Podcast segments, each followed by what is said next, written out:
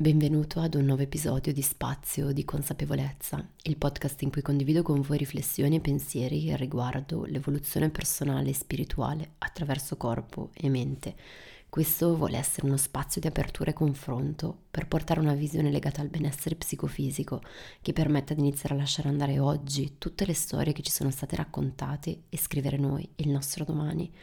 Credo nel potere della condivisione e che la consapevolezza di se stessi sia lo strumento più potente che abbiamo a disposizione per evolvere e trasformarci. L'episodio di settimana scorsa è risuonato con molti di voi, in parte me lo sentivo, forse anche per questo avevo avuto bisogno di più tempo per esprimere, per portare un po' nero su bianco i miei pensieri a riguardo e per dargli una forma che fosse il più possibile chiara e diretta e per fornirvi degli strumenti e una nuova visione. E un po' la stessa cosa è accaduta col macro tema di oggi, che sono veramente mesi che voglio portarlo a voi, ma ho avuto bisogno un po' di iniziare a scardinare alcune alcune cose con l'episodio appunto sull'imparare a lasciare andare il controllo, perché in parte penso che questi due temi siano strettamente connessi e non avevo programmato questo episodio, ma poi eh, è successa una cosa lo scorso weekend, ovvero ho trascorso tre giorni immersa nei Colli Piacentini in una struttura calda, accogliente, meravigliosa, dove ho guidato un cerchio di donne per il mio ritiro di yoga dedicato alla connessione tra energia femminile e luna. È stato incredibile, ogni ritiro in realtà lo è, anche se in modo diverso, e dopo le settimane intense che ho vissuto, dove la paura, la preoccupazione, che anche se non erano mie, inevitabilmente mi rimbalzavano addosso e mi stordivano, tra virgolette, questo spazio, questo ritiro è stato un portale prezioso per riconnettermi alle altre donne, a me stessa, al mio tempo. E come dicevo, mentre domenica, poco prima di salutarci, pranzavamo tutti insieme, Barbara, una donna incredibile, mi ha portato a riflettere nuovamente nuovamente sul tema dei social. E dalla riflessione nata a quel tavolo così intimo ho pensato che ok, era arrivato il momento di portare anche qui questo grande tema un tema così vicino all'esistenza di tutti noi se ci pensiamo e al tempo stesso così controverso, difficile, ma che merita di muovere nuove riflessioni o riflessioni che magari già sapevamo ma erano un po', tra virgolette, nascoste sotto la superficie delle cose. E mi scuso già se non sarà un episodio facile, né tantomeno credo veloce, se muoverò domande o considerazioni scomode all'interno di qualcuno di voi. Ma ecco, se avete ascoltato l'episodio di settimana scorsa sapete già ciò a cui mi riferirò tra poco ovvero i social sono energia, nutrimento e carburante anche per l'ego allontanano dal sé, soprattutto se usati in modo inconsapevole e distorto. Questa è la prima precisazione che penso sia importante fare. Se non sai di cosa sto parlando, quindi della differenza tra ego e sé, tra la nostra vera natura e il nostro piano mentale, ti invito a recuperare l'episodio di settimana scorsa. Ma insomma, tornando a domenica, Barbara in quel momento mi ha semplicemente detto che dal vivo sono diversa in parte da ciò che condivido sui social, o meglio parafrasando le sue parole, ciò che sono io non arriva tramite i social nello stesso modo, con la stessa intensità, e mi ha espresso anche i suoi timori nel trovarsi a un ritiro di yoga guidato da una persona che in fondo aveva conosciuto solo tramite Instagram e che quindi non conosceva per davvero, e infine mi ha domandato come vivo io il rapporto con i social. Ecco, Barbara è una di quelle donne che senza Instagram, senza i social, senza il potere comunicativo dei social, non avrei avuto quasi sicuramente l'occasione e la fortuna di incontrare dal vivo, di conoscere. I nostri percorsi temo che non si sarebbero mai intersecati e quindi inizio questo episodio da qui, con tre grandi verità, tre cose che mi preme condividere con voi prima di iniziare con un percorso eh, un po' diciamo mm, alti e bassi nella mia interiorità, nelle mie idee, nelle mie considerazioni, che è un pensiero che ho sviluppato in dieci anni, che sono sui social, prima come insomma hobby e poi anche lavorativamente. E come sempre queste tre verità, che sono per me verità, che risuonano con me, non per forza devono risuonare con tutti voi, anzi, quindi ci tengo sempre a dire che quello che condivido qua è frutto di riflessioni, pensieri, ma di una mia esperienza personale. La prima verità è che ci tengo quindi a portare veramente luce e consapevolezza sul sentimento di grande gratitudine che provo nei confronti del social, di questo mezzo di connessione e comunicazione, di uno strumento come Instagram che mi ha permesso negli anni di creare una rete di comunicazione e condivisione incredibile, di incontrare persone che ora fanno parte della mia vita, fanno parte anche dal vivo della mia vita, con cui mi sento, mi telefono, eh, di guidare e incontrare tantissime donne, osservare da vicino i loro percorsi, poterle accompagnare, ma anche di appunto aumentare il mio lavoro in un certo modo, incontrando sempre nuove persone che risuonavano con quello che portavo io.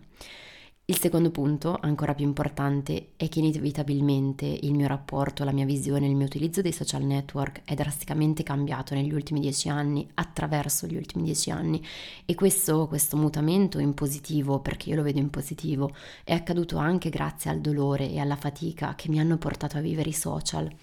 Ma Terzo punto, nonostante il cambiamento che io definisco positivo, nonostante la gratitudine infinita per tutte quelle persone che ho avuto la possibilità di conoscere, che sto ancora conoscendo, con cui relazionarmi, condividere, parlare, di fatto il mio rapporto con i social e con Instagram nello specifico resta controverso, altalenante, talvolta faticoso. E questo non credo che dipenda solo da me, dal mio vissuto, ma in parte dalle regole dei social di cui appunto ho deciso di parlarvi, perché i social ti chiedono di stare sempre sul pezzo, di essere completamente performante in ogni fase della tua vita e questo sicuramente allontana dalla connessione con la ciclicità, soprattutto nelle donne di cui io parlo e è il lavoro che porto con le donne sulla mia scuola di yoga online sui social devi apparire? E quando scegli di apparire inevitabilmente stai aderendo a un'identificazione specifica, a una definizione di te. Insomma, sui social tu sei una persona, sei quella determinata persona e le persone si fanno un'idea di quello che sei e a volte è difficile anche poi slegarsi da quel preconcetto. A me è successo, soprattutto condividendo anche le mie relazioni, le mie storie d'amore su Instagram. Sui social si cerca quasi sempre l'approvazione, non sempre sia chiaro e questo tende, accade quando una persona magari tende a non farsi domande si è distratti prevalentemente, non si legge più con attenzione e questo inevitabilmente porta a vedere solo la punta dell'iceberg e giudicare il tutto sulla base di un singolo elemento, di una singola foto. Sui social quasi sempre le persone perdono la capacità di empatia, consapevolezza e educazione e si sentono giustificati dal dover dire a tutti i costi la propria opinione, anche se nessuno l'ha chiesta. Ma soprattutto, a mio avviso, i social sono diventati un terreno dove troppo spesso le persone si dimenticano che esistono filtri, esiste Photoshop, modifica i video e si vive in un'illusione e questa illusione tralascia il fatto che ciò che si condivide online è solo una parte della vita, non è la vita intera di una persona. Insomma, ho lanciato qui un insieme di micro e macro temi che cercherò poi di sviluppare perché credo sia importante iniziare a seminare piccoli, delle piccole domande, delle piccole riflessioni e a volte credo che sia anche importante sentirsi dire delle cose che già sappiamo, già abbiamo acquisito come concetti tecnici specifici sul piano razionale, ma di cui ci dimentichiamo completamente quando veniamo trasportati e travolti dal senso di inadeguatezza, quando ci giudichiamo, ci paragoniamo e diventiamo dipendenti dall'utilizzo dei social. Prima di continuare però penso che sia anche doveroso riconoscere una sostanziale differenza, ovvero tutte le persone che sono iscritte su un social utilizzano i social, interagiscono sui social, ma c'è anche chi utilizza i social come strumento lavorativo e quindi in questo secondo caso, per forza di cose, si instaura un rapporto e un approccio a questi mezzi di comunicazione differente da chi invece li usa solo come, passatemi il termine, spettatore, anche se poi interagiamo tutti. Stiamo tutti attori, tutti abbiamo un potere d'azione quando siamo su un social, su Instagram per esempio. Alle persone che decidiamo di seguire attribuiamo un valore e un potere. Quel potere comunicativo si alimenta anche grazie alla nostra azione. Il modo di comunicare che utilizziamo riflette e attira delle persone, delle persone che risuonano con noi. Il nostro modo di giudicare però fa lo stesso. E quindi il modo in cui noi scegliamo di utilizzare i social come singoli individui contribuisce al modo in cui i social vengono utilizzati su larga scala. E noi abbiamo il potere, se non di cambiare il tutto, almeno di scegliere di cambiare noi come rapportarci ad essi e quale rapporto instaurare con questo metodo di comunicazione, mezzo di comunicazione e strumento. E nel momento in cui magari i social contribuiscono anche all'andamento del nostro lavoro, al nostro guadagno, alla nostra capacità di generare reddito, perché siamo magari liberi professionisti o abbiamo una piccola attività, un'impresa, un negozio, un progetto o lavoriamo come content creator, insomma le cose a mio avviso si complicano e non poco perché si innescano altre dinamiche. Quindi magari in questo, so- in questo episodio parlerò di dinamiche che non senti e può essere anche perché il mio punto di vista è quello di una persona che utilizza i social sia per mh, passione ma soprattutto per lavoro. Parto quindi come sempre dalla mia esperienza personale. Quando mi sono iscritta a Instagram, così come a Facebook, non ero ancora entrata nel mondo del lavoro, non sapevo neanche cosa avrei fatto da grande e quindi di base per me rappresentavano una novità. Una mia compagna di università ai tempi si era iscritta su Instagram e mi aveva semplicemente detto dai iscriviti così ti taggo nella foto che ho messo stamattina e la mia faccia era tipo stupita. Ma così è nato, così è nato il mio profilo Instagram che è lo stesso dopo dieci anni su cui pubblico ancora e pubblicavo foto di viaggi, paesaggi outfit, allenamenti, delle mie gare di atletica e ai tempi, il tempo, scusate il gioco di parole, che investivo e dedicavo a questo canale era davvero minimo. Non mi importava ciò che succedeva là sopra, la mia vita era al 99% esattamente quella che vivevo nella mia vita reale, nella mia vita concreta. Poi ho iniziato ovviamente a utilizzare i social per lavoro, ho aperto un sito, organizzavo eventi, classi di yoga a Milano ed è diventato uno strumento per comunicare il mio modo di lavorare, il mio credo e ho avuto una crescita lenta ma organica. Ho sempre avuto più passioni, quindi il mio lavoro non è inerente a un solo macro ambito, c'era lo yoga, l'allenamento, ma anche la mia vita da atleta agonista, la mia passione per i libri. Insomma, non sono stata mai il classico profilo social dove viene trattato un solo tema e quindi cresce esponenzialmente, ma soprattutto soprattutto ho sempre amato più scrivere che pubblicare foto belle inevitabilmente questo è risultato controproducente per quello che viene definito successo sui social, ma a me poco interessava. Nel 2017 e nel 2018 però i social hanno iniziato a diventare un mezzo di lavoro per tante persone. Probabilmente sono anche cresciute le agenzie e strumenti per acquisire followers, così come commenti e like e io seppur avessi un rapporto che considero sano e consideravo sano anche allora verso i social, mi sono trovata a porre tantissima importanza ai numeri, al numero di like, di followers, delle interazioni, dei commenti, delle condivisioni. Ho fatto molti lavori come content creator e ancora per me non era chiaro il sentimento predominante predominante. Ancora non avevo ben chiaro come rendere consapevole l'utilizzo di questo strumento potente che è anche bello, quanto può essere difficile.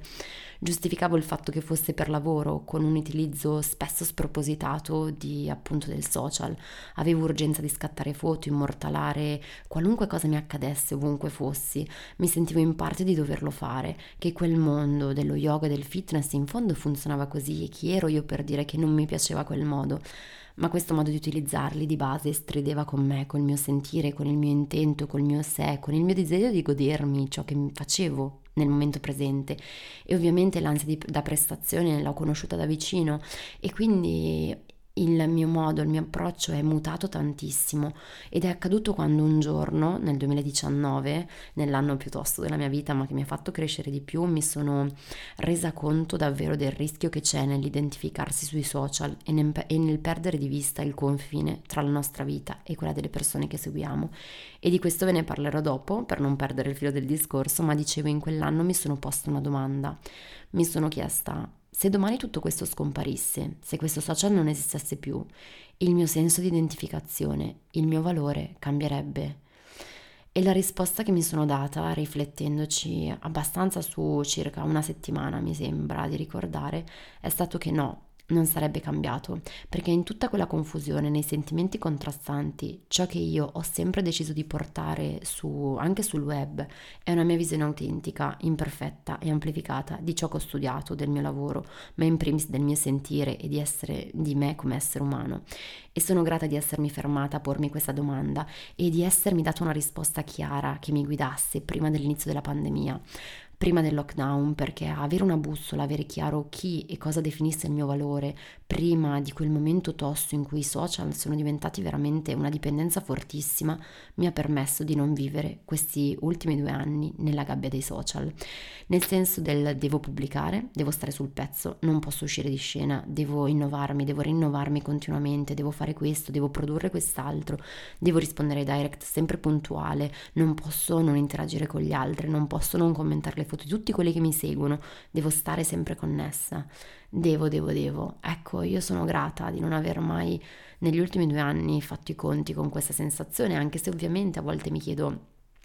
se non dovrei pubblicare, se sono settimane che non pubblico mi dico vabbè Bea, forse dovresti farlo, invece poi mi rispondo che se non ho niente da dire, forse allora è giusto non dire niente.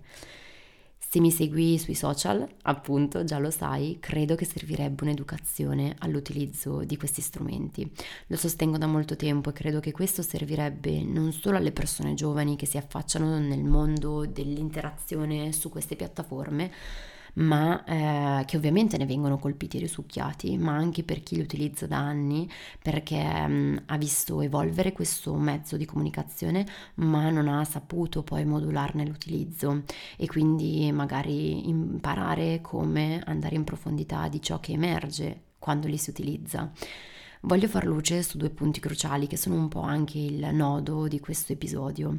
Secondo me saranno ovviamente il punto cruciale di, questo, di quello che vi racconterò oggi, ma lo sono perché contengono in parte tutti i punti minori che vorrei condividere con voi, i microtemi. E credo che purtroppo suonerà anche questa volta duro, difficile, forse incoerente se non mi conosci dal vivo, però eh, sono qua anche per portare una visione nuova che abbia degli strumenti di benessere, quindi credo che sia un po' doveroso per voi anche che mi seguite da tanto tempo. Primo punto fondamentale, i social non determinano il tuo valore. I social non sono la vita reale e al tempo stesso ciò che vedi sui social non può diventare il tuo metro di paragone nella vita per monitorare il tuo successo. E questi primi due punti voglio esplorarli a fondo, voglio prendermi il tempo per farlo e perdonatemi se mi dilungherò, ma credo che contribuiscano a costruire le due principali gabbie che creano da un lato dipendenza nelle persone e in secondo luogo che gener- generano continuamente emozioni tossiche. I social non determinano il tuo valore, un numero di persone che ti segue o guarda le tue stories o interagisce con te non rappresenta il tuo valore. Quel numero esprime sicuramente la quantità di connessioni che si instaurano in un luogo dove il valore però viene definito definito sulla base di ciò che si sceglie di condividere e non sul tutto. Non ti parla però quel numero, quei numeri non ti parlano della qualità, di quelle dinamiche, di quelle interazioni. Molto spesso si gioca tutto sulla quantità, ma non si va a guardare la qualità e il tanto per me nella vita non è mai stato sinonimo di meglio o di qualcosa di valore. Le interazioni si creano ovviamente sulla base magari di ciò che fai nella vita, di ciò che condividi, del tuo talento, del tuo lavoro, delle tue relazioni, ma non rappresentano il tuo valore ultimo, profondo e autentico. Autodefinirsi e basare il senso di stima e di amore verso se stessi solo in maniera direttamente proporzionale alla grandezza di un numero, di una fama su una piattaforma online o sulla base di guadagni economici è limitante, dannoso alla lunga e non ha ovviamente basi solide e, così come i social non determinano il tuo valore personale, ricordati che i social non determinano neanche il valore autentico, reale degli altri, delle persone che segui tu, che scegli di seguire. La tendenza è spesso quella di giudicare come bello o come autentico, sano e vincente un profilo social o l'approccio proposto a una persona solo perché quel singolo spazio ha un seguito molto ampio in realtà non credo che dovrebbe essere così. La spinta a seguire un profilo nasce molto spesso, e mi spiace ripetere la parola spesso stasera, quando quello stesso profilo è molto seguito e magari se avessimo visto la stessa foto letto la stessa informazione su un profilo più piccolo, meno, meno condiviso, saremmo stati frenati dal mettere segui a quella persona perché chissà se sta condividendo un qualcosa di vero oppure avremmo dato meno importanza al valore di quello scatto solo perché quella persona non è conosciuta. Invece il fatto che una persona sia riconosciuta dagli altri, conosciuta, che il suo nome circoli, la legittima anche ai nostri occhi e perdiamo completamente di vista il nostro parere, la nostra opinione, la nostra capacità di farci domande. È come se quel numero o la notorietà di una persona, di un brand, di una realtà mettesse in ombra la sua stessa storia, le sue conoscenze, i suoi studi, le sue parole, perché il riflesso di ciò che percepisce e a cui aderisce la maggioranza delle persone vale più della nostra opinione, del nostro porci dei quesiti e allora non ci si pone più domande, si perde lo spirito critico che secondo me in un posto come un, il web è fondamentale. Non so voi, ma quando hanno tolto il numero dei like visibili sotto le foto di Instagram e delle condivisioni, io ho tirato un sospiro di sollievo, perché di base una parte del nostro cervello reagiva in modo autentico più a quel numero scritto sotto una foto piuttosto che alla qualità di ciò che si vedeva o si leggeva nel post. Tipo un effetto domino, un effetto a catena in cui sembra che tu debba mettere un like perché insomma quante persone l'hanno messo prima di me. E quindi è importante secondo me ricordare a noi stessi che appunto il valore non è determinato qualcosa che vediamo sui social o che gli altri riconoscono come appunto valido e quindi non dovremmo attribuire un valore sulla base che vediamo online. Possiamo farci un'idea, ma prima di definire appunto eh, la nostra stima o di stimare una persona in termini assoluti dovremmo provare a vedere il quadro d'insieme, ricordandoci che ogni persona, anche quella più determinata, famosa o intransigente sui social, è umana e vivrà come noi momenti difficili che però magari non condividerà mai e noi penseremo che quella persona sia immune, invece come diceva il mio insegnante in India, uno dei punti migliori per evolvere spiritualmente e come persone, come esseri umani, è ricordarci che siamo tutti interconnessi e le sensazioni e le emozioni, seppur in dinamiche diverse, le proviamo tutti e sono emozioni, sensazioni anche magari poco um, benefiche, negative, che però abbiamo veramente tutti in comune. E il secondo punto che è strettamente connesso al primo è che ciò che vedi sui social non può e non deve diventare il tuo metro di paragone nella vita per il valore e per il successo. Nella vita reale, quella che non si condivide, quella fatta di emozioni intense, processi evolutivi, non c'è spazio per avere una definizione che viene da fuori, per avere un metro di paragone della bellezza che è fuori da noi. C'è una tendenza che sta aumentando sempre di più e che a me personalmente spaventa, perché credo che ci faccia allontanare veramente da quello che è la vita reale e perdere a volte il senso delle cose, ciò che conta davvero ovvero la tendenza a pensare che ciò che vediamo sui social sia la realtà e credere quindi che se quella realtà piace anche noi dobbiamo aderire a quella forma, a quell'aspetto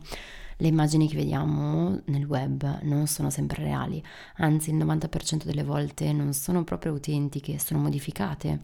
Esistono i filtri per le stories che tutti conosciamo, i Photoshop o programmi in cui vengono modificati appunto eh, gli aspetti estetici di una persona, ma c'è anche la possibilità di modificare i video che poi vengono caricati apportando modifiche estetiche. E questo molto spesso le persone non lo vedono perché appunto hanno come immagine sempre la stessa e credono che quell'immagine sia reale, ma questo porta a una visione distorta, non solo della persona che stiamo osservando che magari utilizza questi strumenti, ma anche di noi stessi quando li utilizziamo in modo non consapevole.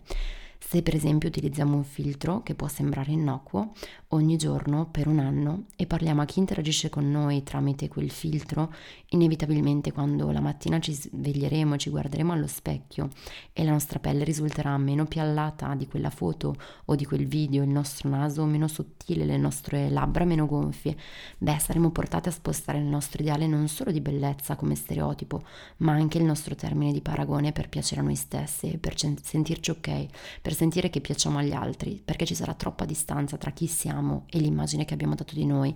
tra l'immagine con cui gli altri ora ci riconoscono. E lo so che qui alcuni di voi non vedranno il problema o il pericolo di questa azione, ma i social sono diventati sempre più uno spazio dove certe caratteristiche sembrano essere il lascia passare per acquisire valore. Vi siete mai chiesti perché soprattutto i personaggi famosi sui social utilizzino certi filtri, quelli che modificano un poco tanto, non importa le immagini? Perché secondo voi c'è questo bisogno di avere la pelle lucida, abbronzata e levigata anche a dicembre, il naso più piccolo di quanto non sia in realtà e le labbra più gonfie? E soprattutto perché questo messaggio viene recepito come positivo e vissuto con invidia e non visto come qualcosa di pericoloso maggior parte, dalla maggior parte delle persone? Ve lo siete mai chiesti? So che è un punto davvero controverso, che molto spesso si tende a minimizzare i danni che l'utilizzo di filtri e modifiche possano portare, ma la verità è che hanno un impatto grandissimo soprattutto sulla costruzione della nostra autostima. Ma tralasciando il discorso bellezza e stereotipi, voglio entrare, voglio approfondire questo tema portando degli altri episodi che sono in realtà che non riguardano la forma, ma la sostanza delle cose. Da quando sono diventata mamma, mi sono veramente resa conto di quanto in realtà si tenda a prendere come metro di paragone, come obiettivo di benessere a cui arrivare il vissuto delle altre persone, di chi si condivide sui social. Inizia ad avere questo carico di mille cose che devi fare solo perché quel profilo di quell'esperta ha detto tutte queste cose che ogni mamma dovrebbe aver fatto entro tipo, non so, il primo anno di vita. E ovviamente eh, questo senso di dover fare aumenta quando si seguono dei profili che hanno e stanno vivendo e condividono dei concetti e delle, mm, degli obiettivi a cui noi vorremmo arrivare. Faccio un esempio, ok? Perché almeno riesco a spiegarmi. Se io seguo il profilo di una mamma che ha un figlio di otto mesi che dorme da solo tutta la notte nel suo letto, senza risvegli e si addormenta da solo con il ciuccio in bocca mentre lei è nell'altra stanza, oppure che questa mamma riesce a fare mille, co- riesce a fare mille cose senza aiuti, ecco che nella mia testa ehm, c'è ovviamente, nella mia testa di persona che invece sta vivendo delle difficoltà, il cui magari figlio non dorme neanche un'ora filata, nella mia testa si potrebbero creare dei pensieri come dovrei essere anch'io come quella persona, se solo io fossi come quella persona, ecco mio figlio sarebbe come quel bambino, invece mio figlio non dorme neanche un'ora di seguito, quindi allora è colpa mia, sono io il problema, sono io che non valgo, guarda quella persona come è brava. E queste sono dinamiche, sono pensieri autolimitanti che si instaurano però a livello profondo e creano un circolo vizioso di insoddisfazione e di non possibilità di riconoscere il proprio valore. Ed è spaventoso perché ogni essere umano è diverso e non ci è dato sapere, questa è la cosa importante, che a noi non è dato sapere come vanno le cose fuori da quel piccolo insieme di foto, immagini, stories e verità condivise da quel singolo, da quel singolo essere umano, ovvero noi ci relazioniamo e sviluppiamo dei pensieri, del, un senso per esempio di frustrazione o insoddisfazione che in realtà nasce da ciò che vediamo ma che non siamo sicuri essere la realtà. Spero di essermi spiegata perché credo che sia un punto fondamentale. Oppure prendiamo per esempio il fatto che un trainer vende i suoi mir- miracolosi programmi di allenamento dimagranti promettendo un corpo più magro in sole tre settimane. E a supporto della sua tesi condivide le foto dei prima e dei dopo, che lo sapete le odio profondamente, le foto dei prima e dei dopo delle sue clienti e crea una comunicazione che fa sentire le persone che vedono quelle foto eh, in difetto che fanno sentire quelle persone che guardano le foto che insomma basterebbe scegliere quel programma e potrebbero anche loro ottenere quei risultati. Ed è un tipo di comunicazione che molto spesso avviene sui social che porta le persone a sentirsi sbagliate perché ci sono persone che scelgono quei programmi di allenamento quello stesso programma di cui hanno visto i miracolosi risultati su altre donne ma che non ottengono risultati e pensano di essere sbagliate loro. Ma chi lo ha detto che quei risultati sono reali chi l'ha detto che sia bastato quel programma di allenamento per ottenerli e che non vi sia stata magari abbinata, non lo so, una dieta specifica con un professionista o che magari il dimagrimento sia avvenuto per un forte stress e che quindi a essere diminuita sia la massa magra, ovvero i muscoli e non la massa grassa. Oppure seguiamo una persona per il suo corpo, tendiamo a seguire i suoi allenamenti, fare quello che fa quella persona, mangiare quello che mangia quella persona perché ha dei glutei che invidiamo, che vediamo da fuori, diciamo wow, li vorrei anche io e magari quella persona è ricorsa in passato a un intervento di chirurgia estetica, ma noi non lo sappiamo e non ce ne accorgiamo o ancora chi te lo dice, tornando all'esempio di prima, che quella mamma che mostra una vita perfetta, in cui è sempre tutto in ordine, la casa è immacolata, suo figlio sembra uscito da una rivista di bambini perfetti che nascono già capaci di autoregolare le proprie emozioni a sei mesi, non stia in realtà nascondendo delle parti di sé, delle sue difficoltà, non stia omettendo che magari c'è stato un percorso per arrivare lì, oppure che nonostante mostri tutta questa perfezione c'è un'incapacità di lasciare andare il controllo e un super bisogno di controllare tutto e di mostrare mostrare sui social la perfezione, o magari che anche lei ha vissuto dei momenti difficili come li stai vivendo tu e poi ha trovato la sua quadra. Insomma, io su questo punto sono davvero molto suscettibile e mi arrabbio spesso, perché credo che questi due fattori insieme, ovvero lasciare che i social determinino il nostro valore o quello di chi seguiamo e al tempo stesso che noi tendiamo a definire i nostri progressi o il nostro valore sulla base di ciò che condividono gli altri, possano diventare due gabbie super pericolose perché l'utilizzo dei social è una grandissima responsabilità. Siamo responsabili di come noi utilizziamo i social in primis come fruitori e anche come persone che condividono conoscenze o strumenti se li usiamo per lavoro è una grandissima responsabilità, soprattutto se trattiamo termini e temi che hanno a che fare con la salute e col benessere delle persone. Perché in passato sono arrivate da me tantissime donne dal vivo, quando vivevo a Milano e negli ultimi due anni anche online, che avevano subito le conseguenze del sentirsi schiacciate in una di queste gabbie, che si erano fidate di un profilo social, di ciò che vedevano e che conoscevano del successo di quella persona, dal fatto che i suoi prodotti, i suoi servizi costassero tantissimi e hanno messo a rischio la propria salute, perché sui social puoi dire qualunque cosa e anche per questo motivo i social sono una responsabilità, perché nessuno va a controllare che ciò che dice una persona sia veramente una cosa non tanto giusta quanto uh, non pericolosa almeno. Più una persona ha un potere comunicativo, più quella persona deve utilizzare questo potere che è stato riconosciuto dagli altri in modo non solo intelligente, ma soprattutto consapevole e al tempo stesso come utente ogni persona ha il dovere, secondo me, di fermarsi e capire se si stanno costruendo delle gabbie.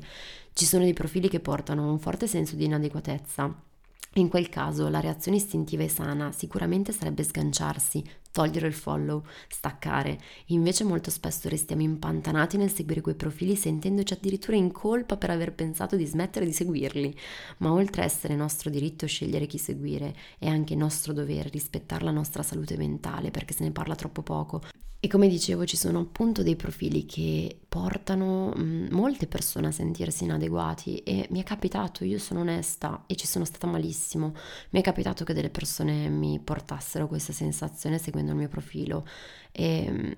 quello che ho detto a queste persone era semplicemente che non era il caso che continuassero appunto a leggere ciò che condividevo. E è molto divertente perché prima ovviamente io faccio sempre un sacco di domande, mi piace interagire come vi ho detto e le due volte che è capitato era perché queste persone pensavano e mi seguivano da poco e pensavano che io avessi una vita perfetta in cui con mia figlia ad alto contatto riuscissi a fare 280.000 cose tra cui lavorare ed allenarmi e si erano perse il piccolo semplice passaggio che io ho una rete di supporto molto grande grande, che mia figlia va al nido dai nove mesi, ma che prima ancora avevo i miei genitori, che ho fatto scelte lavorative che mi permettono di lavorare a volte solo tre ore al giorno e a volte dieci. E quindi ovviamente a volte ciò che genera anche senso di frustrazione è il non conoscere tutte le cose, come vi dicevo prima, il vedere solo la punta dell'iceberg e non vedere tutto quello che sta sotto. E allora se vi sentite inadeguati, magari prima di togliere il follow potete scrivere a quella persona, perché magari l'aiuterete a riflettere, perché ora quando, mh, mm, quando utilizzo i social, quando parlo della gestione di mia figlia ad alto contatto, della fatica delle notti,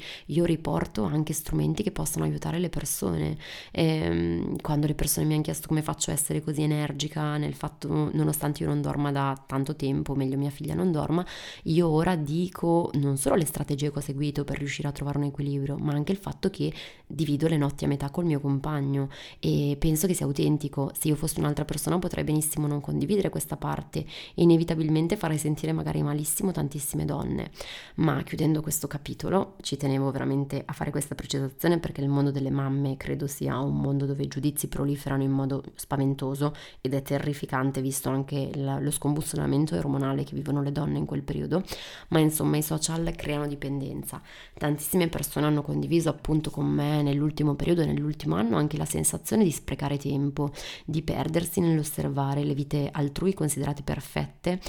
perché hanno timore di perdere delle parti importanti delle vite di queste persone. I social sono davvero uno strumento bellissimo per aumentare le proprie conoscenze in un ambito che non conosciamo, per esempio, per restare in contatto con persone lontane, per creare legami, ma devono sempre essere una scelta di libertà. Io devo sentirmi libera di assentarmi, senza la sensazione che accada qualcosa di grave se non ci sono. E spesso portare così tanta attenzione sulla vita degli altri, su ciò che gli accade, sulla loro fortuna, sui loro successi, non solo ci porta a paragonarci, a fare confronti e quindi ad avere magari pensieri e una comunicazione negativa e di carenza con noi stessi, ma soprattutto ci toglie le energie per costruire noi la realtà che vogliamo, per andare noi incontro alla felicità che meritiamo. E um, il modo in cui parliamo agli altri tramite i social e l'energia che portiamo nelle conversazioni sul web inevitabilmente rispecchia e influisce il nostro modo d'essere. E quindi è importante ricordarsi che a mio parere salvo alcune ovviamente situazioni drastiche e limite niente niente niente, lo dico tre volte perché credo sia importante, giustifica la maleducazione, l'invasione e la cattiveria, neanche sui social, neanche se la pensavo diversamente da una persona. Io sono veramente convinta che si possa avere uno scambio di opinioni, ma che sui social si debba comunque interagire con gentilezza e con rispetto e delicatezza, perché se incontro una persona per strada, prima di chiederle che ora è o dove ha comprato le scarpe o qual è l'indicazione, la direzione per un supermercato, tu ti fermi e le dici ciao ciao e stabilisci un contatto prima di sparare le tue domande a raffica, perché è carino farlo e perché è educazione. Invece troppo spesso a me capita di aprire i direct e trovare richieste dirette, taglienti, senza che magari vi siano state le presentazioni, perché a quella persona importa sapere dove ho preso quella cosa, allora neanche ciao, neanche grazie. E, mm, e non è che se una persona è sui social allora deve semplicemente farsi andare bene un qualunque tipo di, di interazione, no, è giusto comunque far rispettare secondo me anche la propria idea di utilizzo dei social consapevoli. E come vi dicevo, io mi sono distaccata molto dai social, soprattutto da Instagram nell'ultimo periodo, perché riconosco siano una parte grande del mio lavoro, riconosco il loro potere, gli sono grata, ma non voglio che abbiano la meglio sulla mia capacità di vivere nel momento presente. Non ho voglia di dover postare a tutti i costi se non ho niente da condividere quel giorno, solo per seguire un algoritmo, solo per cercare una crescita organica, solo perché le persone credano che un numero definisca il successo. Ecco, per me il successo non ha niente a che fare col web, perché il web è un mondo comunque immaginario in cui vediamo una parte di un qualcosa, ma non sappiamo cosa c'è sotto e soprattutto non ho voglia di usare una comunicazione protratta alla vendita, eh, ma che faccia pur di vendere sentire le persone in difetto, carenti, perché molto spesso sui social per vendere si fa appiglio a quello che manca a una persona, al suo senso di carenza e si dice scegli questa cosa, posso, ti posso riempire questo vuoto, ti posso portare là. Ecco, non ho voglia e così come non ho voglia di condividere parte della mia vita privata solo perché il gossip fa aumentare i followers, ma soprattutto, infine, non ho voglia di identificarmi con il valore che mi riconoscono gli altri. Io scelgo e continuerò finché avrò voglia a scegliere i social in maniera consapevole e sceglierò di seguire solo le persone che aumentano la mia energia e che non mi scaricano io seguo anche persone con ideologie diverse perché forse potrebbe esservi arrivata questa, questa, domanda ora. Seguo persone che la pensano diversamente da me, ma la cui autenticità mi arriva sempre, seppur appunto non abbiamo le stesse idee, ma ho scelto di allontanarmi dai profili seppur validi, ma che sono e portano una comunicazione passivo-aggressiva, anche se hanno tantissimi followers, anche se hanno insegnamenti preziosi. Non credo che quel modo possa aiutarmi a migliorare come essere umano, perché dato che sui social passiamo tanto tempo, tempo ciò che vediamo, le immagini e soprattutto le parole che ascoltiamo hanno il potere di penetrare dentro di noi e in parte di condizionarci, quindi è bene ricordarci questa cosa. E infine, il più grande, in realtà l'unico strumento che vi sto fornendo in questo episodio, ma penso che siano magari arrivati anche altri spunti, però lo strumento più importante che vi voglio consigliare ora è quello di prendervi una pausa dai social, di veramente imparare a staccarvi ogni tanto dall'essere online, dall'essere attivi, dall'essere sul pezzo, diventare consapevoli di come l'abitudine entrare sui social ogni volta che si ha il telefono in mano sia ormai diventato veramente un automatismo che ci allontana però dagli impegni che abbiamo e dal momento presente, perché quante volte diciamo oggi non ho avuto tempo da dedicare rilassarmi. Oggi non ho avuto tempo per respirare, oggi non sono riuscita a fare questa cosa. In realtà abbiamo passato, se guardiamo le, le informazioni del telefono, anche un'ora, due ore sui social. E ho parlato del social detox in un episodio dell'anno scorso, vi lascio il link nella descrizione dell'episodio se avete voglia di sentirlo e di ascoltare la mia esperienza. Concludo questo episodio lungo, controverso, difficile, forse molto personale, molto più personale di quanto avrei pensato, invitando te che mi stai ascoltando a non aver paura di sparire dai social per qualche giorno, a non aver paura di togliere il segui a quel profilo che magari controlli costantemente perché credi sia quanto di più incredibile a cui aspirare. L'ispirazione è sui social, certo, così come ci sono nuove conoscenze, cose da imparare, strumenti, ma la tua visione personale, il tuo intento nella vita ti rendono diverso e per questo autentico e a tuo modo speciale e di valore rispetto a ogni altro profilo. Prova a spegnere i social quando sarai a cena o a pranzo con un'amica, a non sentirti che se non condividi quel piatto hai una vita meno sociale rispetto agli altri o meno ricca o meno di successo, ma soprattutto utilizza in modo consapevole il potere dei social, condividi ciò che credi, ciò in cui credi, i tuoi valori, le tue ideologie, le tue conoscenze, il tuo progetto di vita sui social perché è veramente un mezzo che può farti arrivare a più persone e può portare il bello che tu hai da offrire agli altri, il tuo strumento, la tua missione, perché sono davvero un mezzo di comunicazione incredibile se utilizzati al meglio e sono anche un investimento sul futuro. Ti ringrazio per avermi ascoltato, se sei arrivato fino a qui davvero, per aver condiviso questo spazio e tempo con me. Mi piacerebbe molto leggerti, scoprire cosa ne pensi, perché appunto dopo ogni episodio mi prendo del tempo per leggere ogni condivisione tramite i direct su Instagram, mi trovi come Beatrice underscore Mazza. Tra l'altro me l'avete chiesto in un po', in un po', tra poco finalmente tornerà online il mio sito completamente rifatto, ma di questo vi parlerò in, una, in un nuovo episodio. E Fammi sapere cosa è risuonato con te, cosa invece per te ha un significato diverso, anche a seconda del motivo che ti porta a utilizzare i social, anche a seconda del tuo intento di vita e dei tuoi valori. Disconnettersi dai social e riconnettersi alla propria vita a volte è un pezzo del percorso per ritrovare poi la via giusta. Se in questo momento ti senti perso, non aver paura di disconnetterti e riconnetterti alla tua interiorità. Se vuoi sostenere questo mio podcast, ricordati che puoi condividerlo con chi vuoi, con chi magari ne ha bisogno, ma puoi anche lasciare una recensione su Spotify o Apple Podcast e una valutazione, aiutandomi a condividere e diffondere questo spazio di consapevolezza se pensi che sia uno strumento che possa aiutare gli altri.